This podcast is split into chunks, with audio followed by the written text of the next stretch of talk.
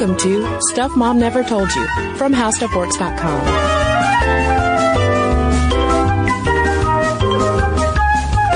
Hello and welcome to the podcast. I'm Kristen. And I'm Caroline. And we are talking about cosplay today because it's the season of the con. Well, it might be a little past the season of the con, but there are still some cons happening. There's still some cons happening, namely uh, Dragon Con here in Atlanta on Labor Day weekend. Yeah, and as of when we are recording this episode, Comic-Con just wrapped up. Mm-hmm. So there's been lots of news in our world of the past, as this podcast is coming out now, about cosplay, and particularly women in cosplay.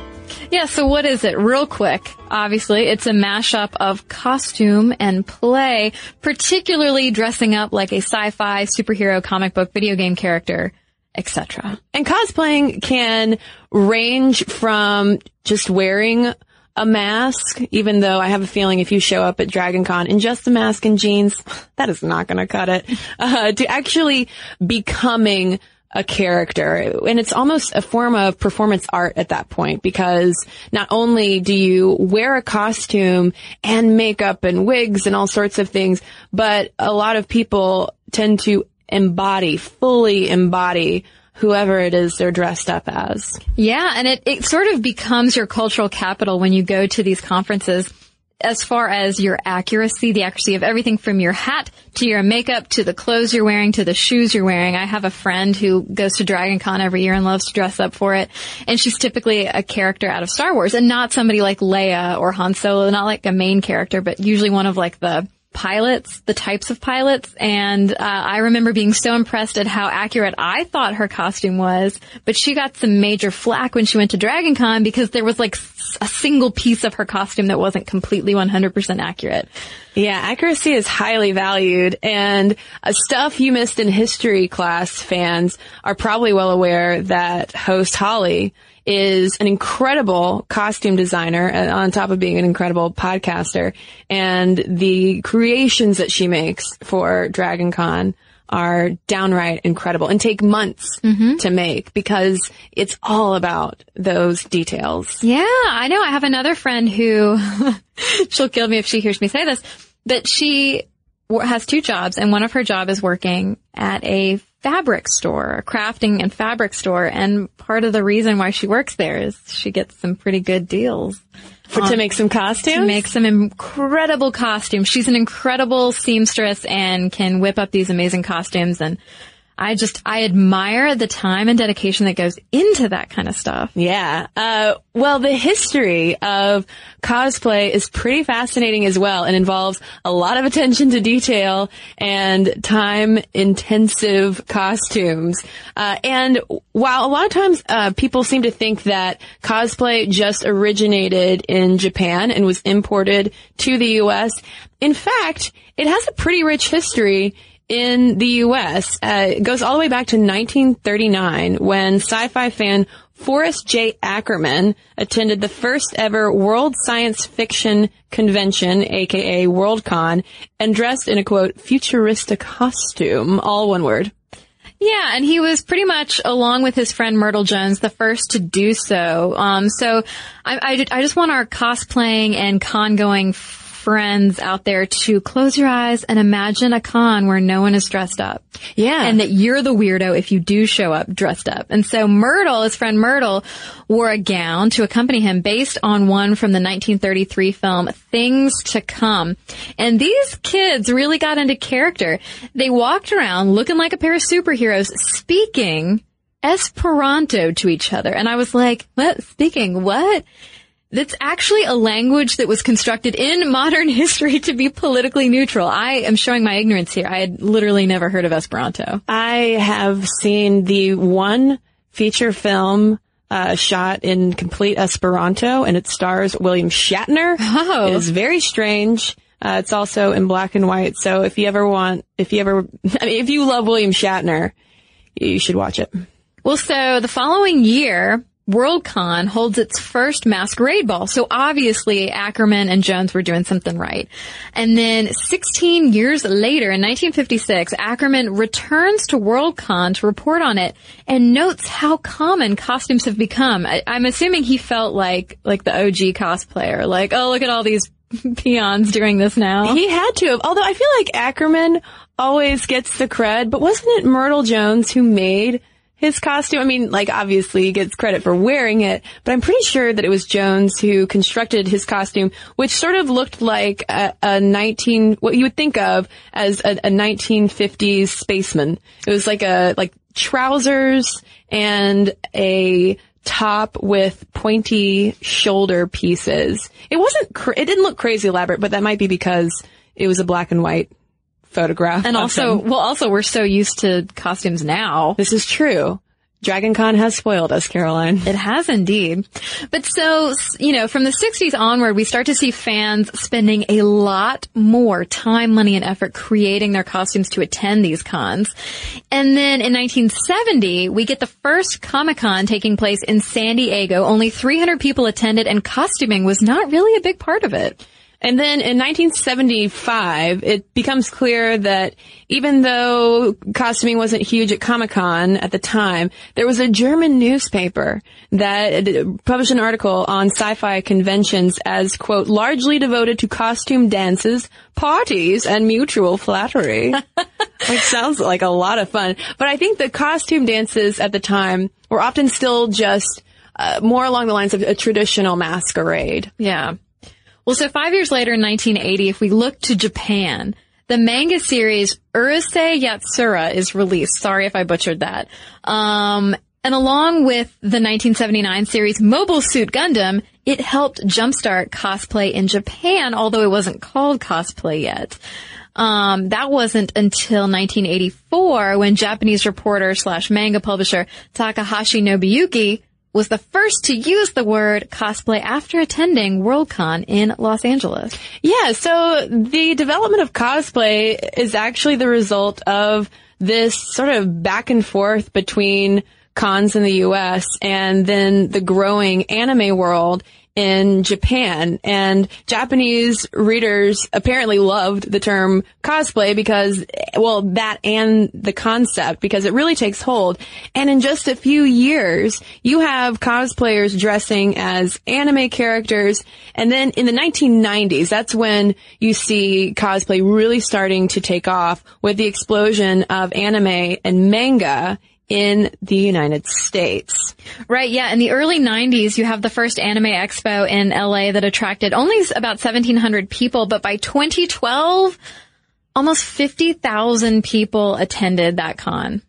And in nineteen ninety-nine, there was even a cosplay cafe that opened up in Tokyo. And by now, there are entire cosplay districts in Japan. And it's not, it's common to see people in cosplay uh, on the streets of Japan, not just because they're on their way to a con, but just because that's how they dress. They're always in cosplay. Yeah, well, I mean, it's kind of like historic, uh, historic Williamsburg, yeah. Virginia, I guess. They're always dressed like it's the eighteen fifties or something, or the seventeen. Anyway, by twenty twelve, anime conventions are being held in thirty states in the U S and five provinces in Canada. And the following year in twenty thirteen, cosplayers hit reality T V with the sci-fi channel's Heroes of Cosplay. So it is like cosplay, as much as a lot of people think of it as being outside the mainstream and weird and something strange and foreign, it's pretty mainstream. Yeah, I think cosplay is becoming mainstream, uh, probably to the chagrin of some hardcore cosplayers.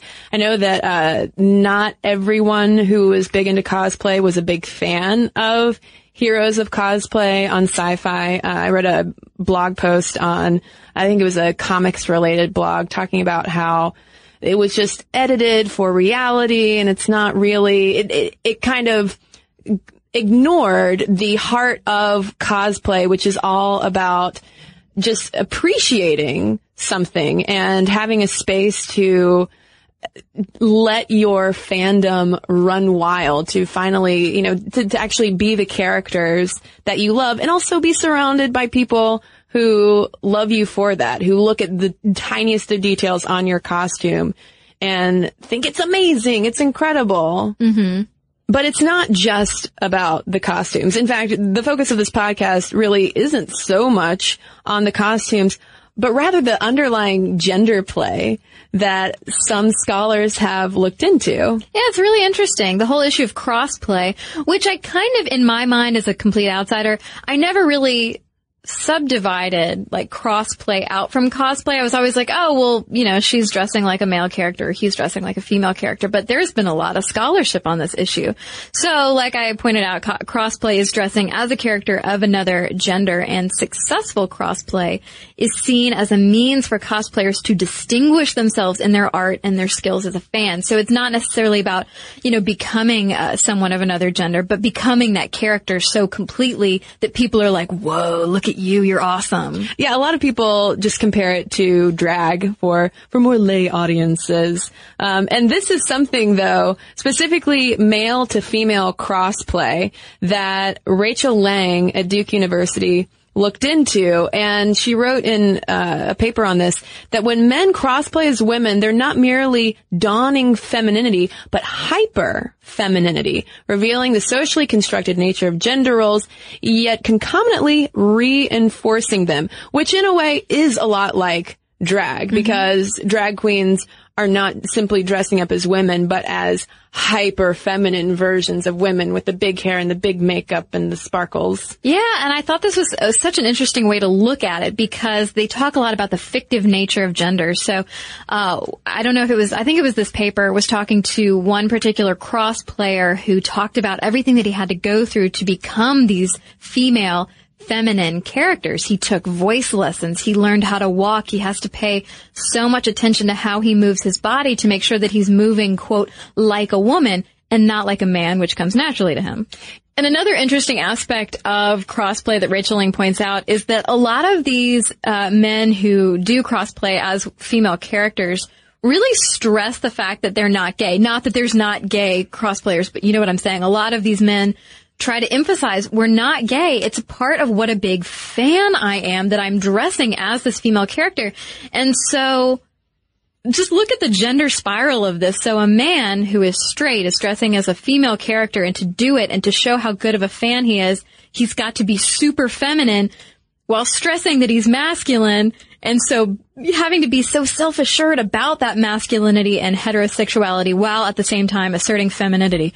Whew, layers. Well, yeah, and from that layers, uh, there sometimes comes extra respect from the cosplay community. If you dare to engage, or maybe not dare, it doesn't seem like it's that wild of an idea, uh, to engage in crossplay, because a lot of times, too, this involves making your own costume. And like you talked about, going to that extra effort to emulate these female characters as closely as possible. And Leng identified two major motivations that drive specifically the male to female crossplay, which are the desire to express fandom and skills, and also the thrill of an enhanced, what she calls carnivalesque, experience by transgressing the gender binary. In other words, it's just more fun. Yeah.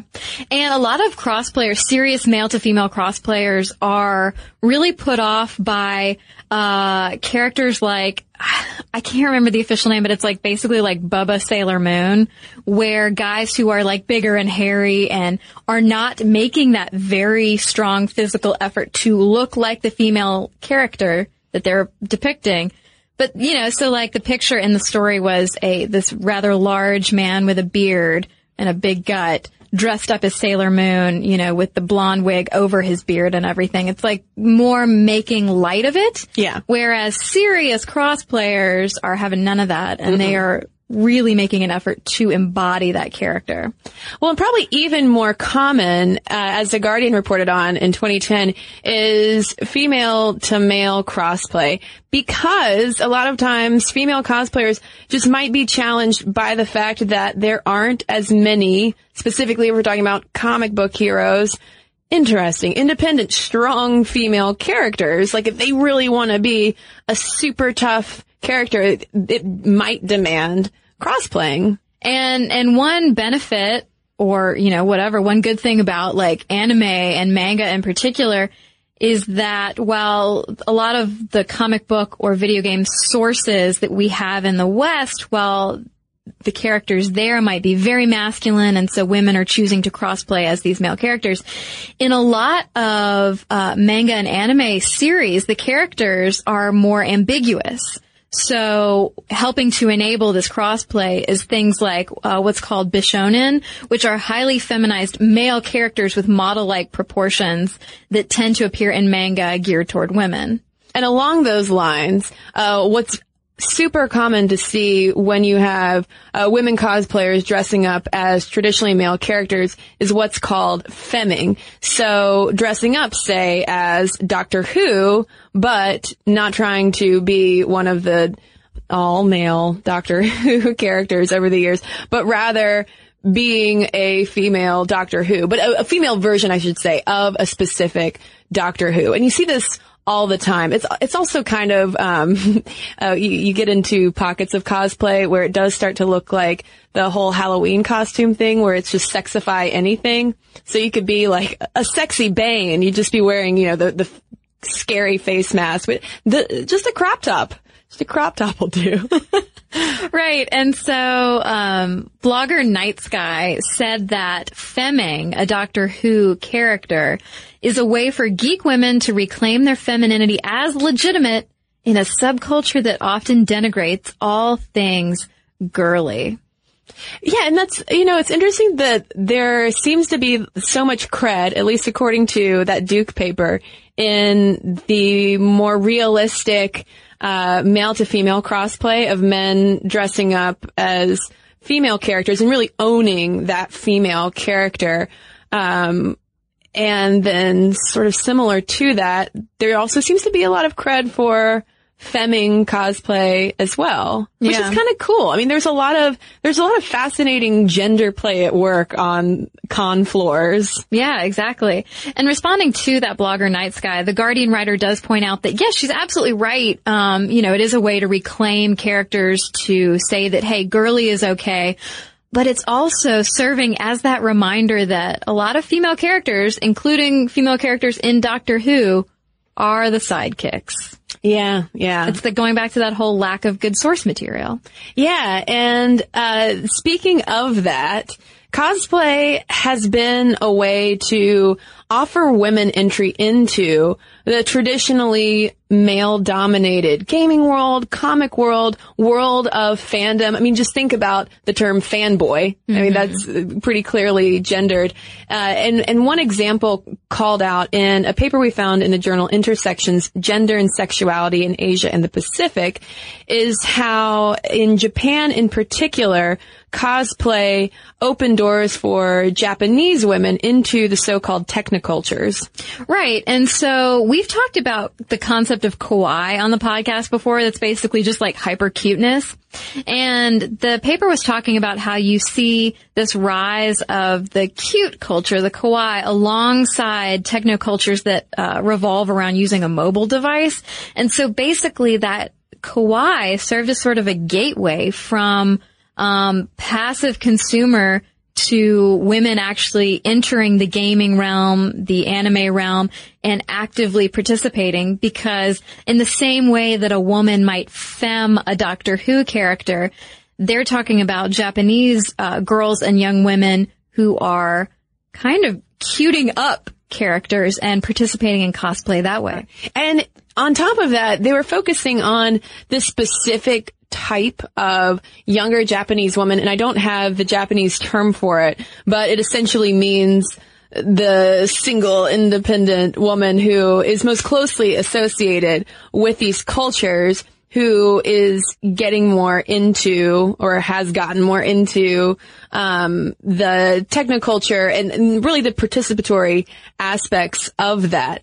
And uh, the paper also talks about how dressing up as characters in these games in particular sort of opens up new forms of gender performance. It decenters the geek guy as the prime game consumer. And so it, it's just, it's the same kind of thing that you see happening over in the U S as well. But while there are all sorts of fascinating gender performance aspects to this. And well, the name that comes up over and over again, actually, in these papers on cosplay is Judith Butler, you know, who is the, I don't know if she'd want to be called the mother of it, but she's the matriarch of the idea of gender as performance. Um, and women are certainly welcomed in the cosplay world and are a prominent part of it. But it's not, it's not all costumes and roses, Caroline. Well, yeah. So the whole thing about, you know, cosplay not being all kawaii all the time is that, well, on the one hand, you've got all these women coming into cons and cosplay, and that's great and that's amazing and they should. Why not? Um, the more women that show up, the more reports surface of things like sexual harassment.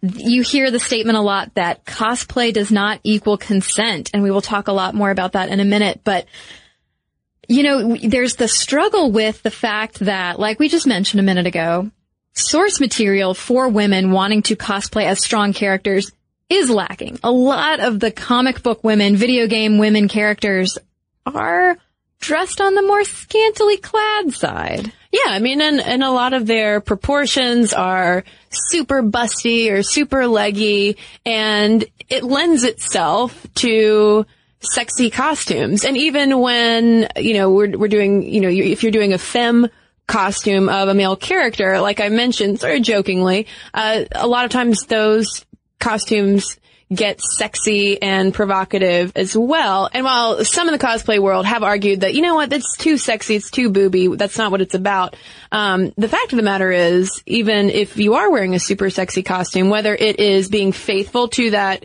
original character portrayal or if you are reinterpreting a costume in a sexier version, that's not an invitation for someone to touch you or take upskirt photos of you, right, or verbally harass you. And unfortunately, that has become at least a more media prominent part of the cons. Uh, so, for instance, recently with the San Diego Comic-Con, there was this entire initiative uh, started by a group called Geeks for Consent. That's capital C O N. Consent, consent. Yeah, and Geeks for Consent was basically pushing for Comic-Con to adopt a stronger, more official anti-sexual harassment policy beyond just their standard code of conduct. And they ended up collecting more than twenty-six hundred signatures on a petition to get such a policy. And they stated on their website that, unfortunately, some con-goers see women in costumes as just a part of the convention scenery and believe that they are dressed up solely to attract male attention. And, you know, they're arguing that it's not fair. That, like, if you have a male, for instance, just to use the example of a male-to-female cross-player, like, you know, he's praised for being so faithful to the character's depiction. And so if you have a woman who wants to pick a strong woman from anime or video games or movies or something, and that character happens to be scantily clad or wearing a crop top or ripped jeans or something, you know, they want to be faithful to that strong character. And sometimes that just involves being scantily clad themselves. But that is not an okay, a pass to harass these women, grope these women. And it's what so many have to end up dealing with. Yeah, um... There are groups that are working to address this matter and to improve things. Uh, for instance, the New York Cosplayer Network has put together panels to teach women how to stay safe and also deal with harassment.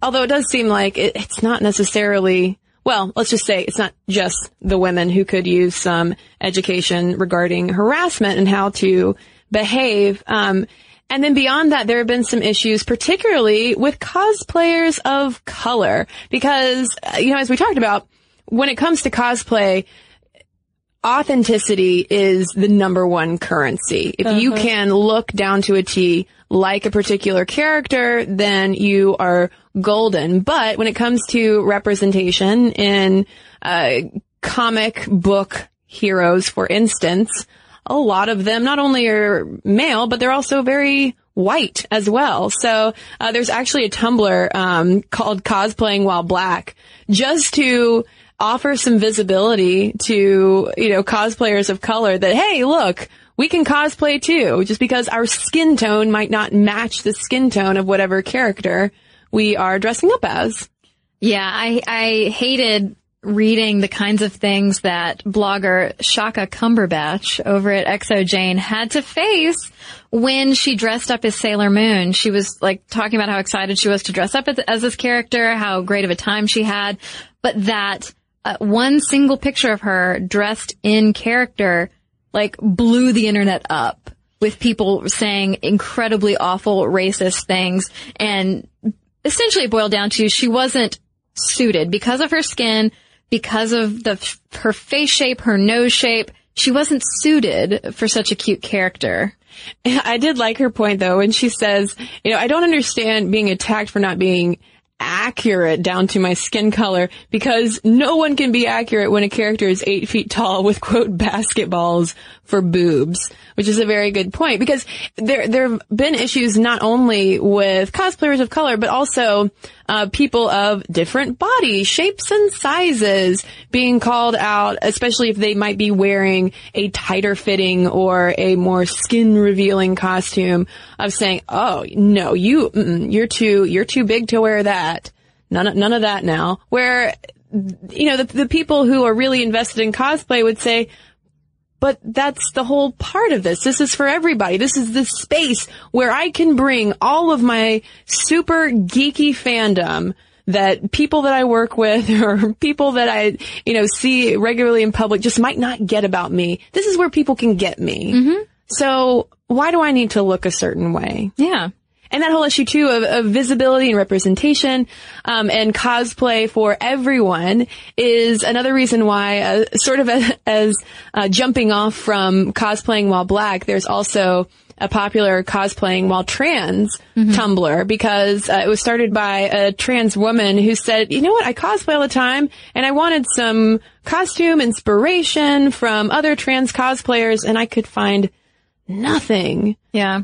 And so that started as well because, uh, you know, and there were a lot of people who came out on, on the Tumblr sharing their photos and talking about how wonderful it was to see other trans people cosplaying, because they felt like they always needed to keep their sort of identity under wraps for fear of discrimination. Yeah, a lot of uh, the trans cosplayers in this article were sort of talking about how they were on the defense. They had to run defense all the time because people, it's that whole layered gendered thing, you know, are you, are you cosplaying or are you cross-playing? You know, what are you really? You're really a guy. Like, having to face that abuse. So not only do you have to deal with potential sexual harassment, but you also have to deal with people harassing you for, like, not being biologically accurate. I don't know. It's like uh, there's there's so many ways to to be attacked. Well, it's interesting that that's happening to that it would happen, and I and I really hope that this is the exception. I don't think that this is really the rule, um, but these are instances that are certainly getting a lot more attention, as they should.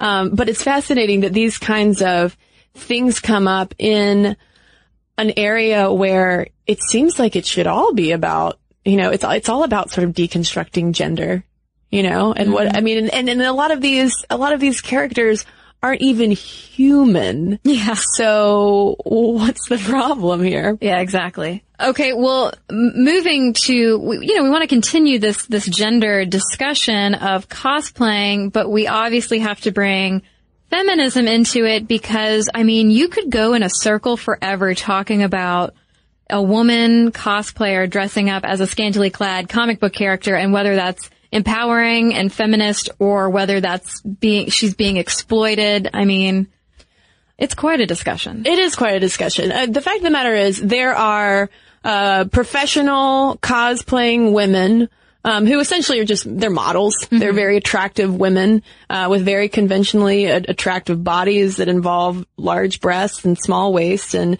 attractive behinds. And they, you know, have fan groups and fan pages and make money, you know, by going to different cons and dressing up. And their costumes obviously are sexy. And that's the whole point of it. And not everybody likes that. So, for instance, if someone like Jessica Negri, who is a professional cosplayer, she's probably one of the most successful and well-known and is very sexy.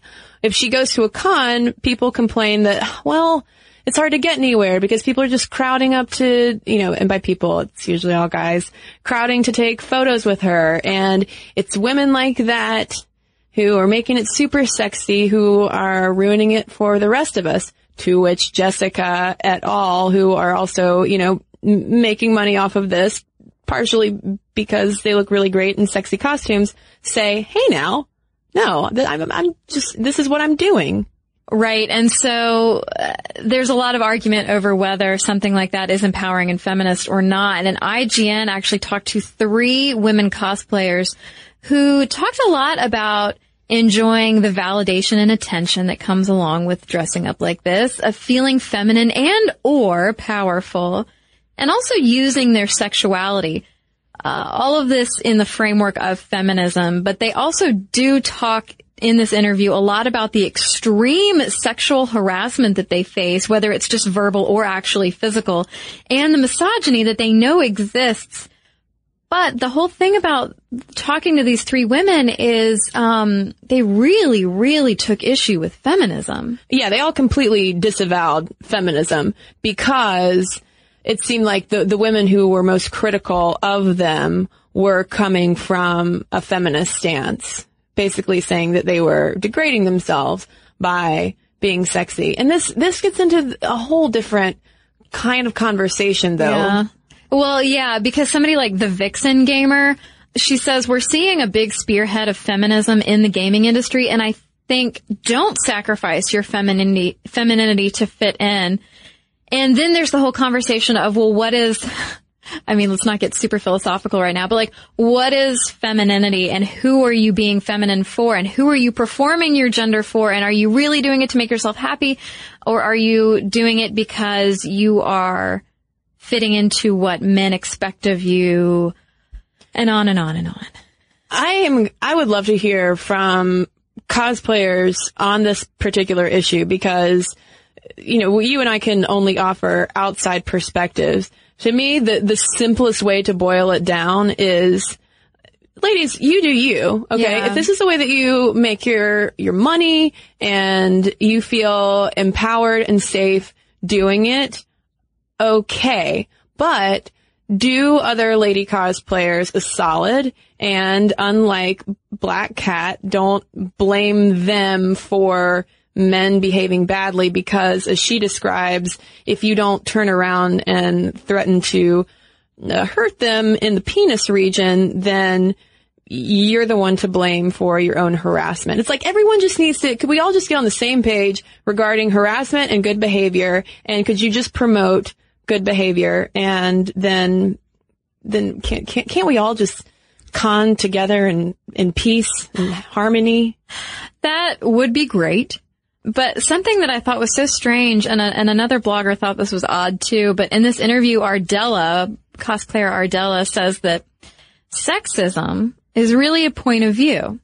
It's how you react to it and how you portray yourself as to whether or not you allow people to objectify you. She basically said, don't let anyone treat you like an object if that's not the way you want to be treated.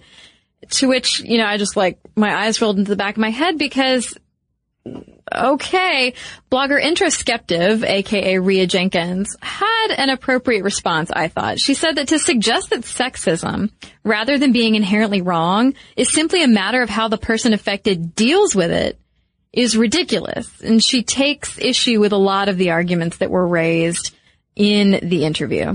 Well, yeah, I mean, she compared that to saying, uh, you know, okay, so let's take this this assertion that sexism is just how you, the, the the objectified person deals with it. She was like, okay, if you said that, but just replace sexism with racism, clearly everyone would disagree with you. And so it's a similar kind of thing with sexism. Um, over at the Geek Feminism blog, uh, there's an entire more academic um, presentation on this whole issue of the sexy geek cosplay thing. And um, she talks about how, quote, geek media representations of women influence geek women's de- decisions to dress in sexy cosplay, and how what makes sexy cosplay sexy is not just that women are attractive, but that they're performing and actively seeking the male approval. It's that question that you raised, Caroline, of like, well, who are you performing this for? And obviously for professional cosplayers who make money off of other people buying calendars and whatnot of them in sexy costumes, yeah, obviously they're performing it for, you know, to to look sexy for the male gaze. That's their job. Mm, yeah.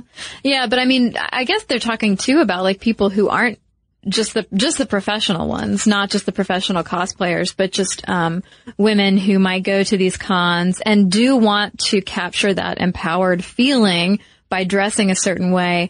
And the the Geek Feminism blogger talked about how it is that particular type of gender performance that is rewarded in this culture, whether you're a professional or an amateur.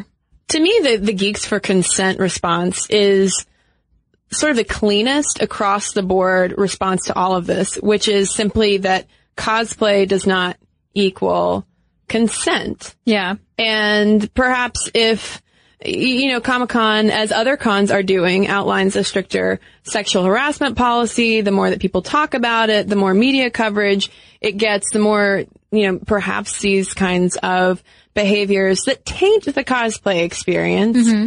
um, might improve. Yeah, well, we can look to uh, Washington, D C's Awesome Con as an example where this worked. Um, Awesome Con partnered with Geeks for Consent to provide a team on site who could act as a resource for attendees who feel unsafe. Um, and Awesome Con now has adopted a zero tolerance policy against harassment, groping, stalking, and inappropriate photography. And they said that gender-based harassment doesn't have to happen in the workplace to be unacceptable. And so I think it's great that there are groups out there and cons out there who are taking definite concrete steps to say, hey, no, no, no, no, no. You don't get to be a harasser, and you shouldn't have to be a victim just because you want to come to this convention. Like, harassment is not an acceptable part of dressing up and having an awesome time with your fellow geek culture people. Well, personally, I don't feel qualified to jump directly into this fray regarding, you know, all of the cosplay politics of sexy costumes. I think there are a lot of different layers to it in terms of the representations of women in these fandom sources, the source texts and source films and television shows and et cetera. Um, we are relying on our audience to fill in the blank for this, because I know we got some cosplayers listening. Yeah, I cannot wait to see your pictures, by the way. Yes, please send us photos. They are appreciated. Yeah, I want to see photos, and I, I want to hear from you uh if you've had any of these sorts of, whether you're male or female, cosplaying or crossplaying, I do want to hear from you about, has have you faced harassment, or have you just been getting high fives everywhere you go? I want to I want to hear about it. And is this something that is overblown in the media? Is this simply, you know, sort of a very small aspect of con, the con life, um, that maybe gets too much attention? Let us know. Momstuff at How Stuff Works dot com is our email address. You can also tweet us at Momstuff Podcast or message us on Facebook. And we have a couple of messages to share with you right now. We have some letters here about our Wanderlust Traveling Women episode. I have one from Anna. Uh, she said, three years ago, I had a stable partner, good job prospects, and a home. I soon discovered I was pregnant and gave up my career to start down the path of motherhood. Later, I experienced a rather traumatic miscarriage in which I had to have a D and C. Following my miscarriage, my partner left me and blamed me for the loss of the child. Realizing that I gave up my career for a child that would never be, that resulted in the loss of my partner, was too much. So I decided that I needed to go. I didn't just travel, but I moved to rural Japan by myself. I've since moved around the southern island of Kyushu, met my future husband, and have been enjoying the freedom that comes with being a contract worker in Japan. I've never read any travel memoirs, and this podcast was the first time I didn't feel alone in what happened to me. I think more women should go out and live in another country by themselves for a while, because it really does help you to see how small your problems are in the grand scheme of things. So thanks, Anna. And I got a similar letter here from Natalie about um, how she got wanderlusty after a breakup. Uh, she writes, It's almost embarrassing how true most of the things you discussed are in regard to myself and my story. Over the past year, my significant other of eleven years and I broke up, and I found myself lost, never having experienced adult life without him. I'm a school teacher and have the summers off, which allowed me to take what I refer to as an epic summer adventure, all of which she capitalized. I got in my car and just drove to as many places as I could. I think the most life-changing spot for me was seeing the Grand Canyon for the first time. It could be because of how impressive the Grand Canyon is, but I think it was more because it was my first major stop. Walking up to this amazing place that exists in the world and knowing that I got there by myself was completely and utterly overwhelming and empowering. I sat on the rim of the canyon and just cried while others walked around me wondering what my problem was. After that, I knew that I could do anything and that being alone has some great benefits.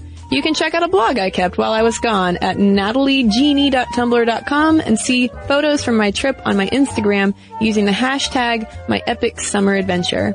Thanks for all the time and effort you put into your show. You never disappoint. So thanks, Natalie, and thanks to everybody who's written in to us. Momstuff at how stuff works dot com is our email address. And for links to all of our social medias, as well as all of our blog posts, videos, and podcasts, including this one, which also includes its sources, so you can follow along, there's one place to go, and it's stuff mom never told you dot com. For more on this and thousands of other topics, visit how stuff works dot com.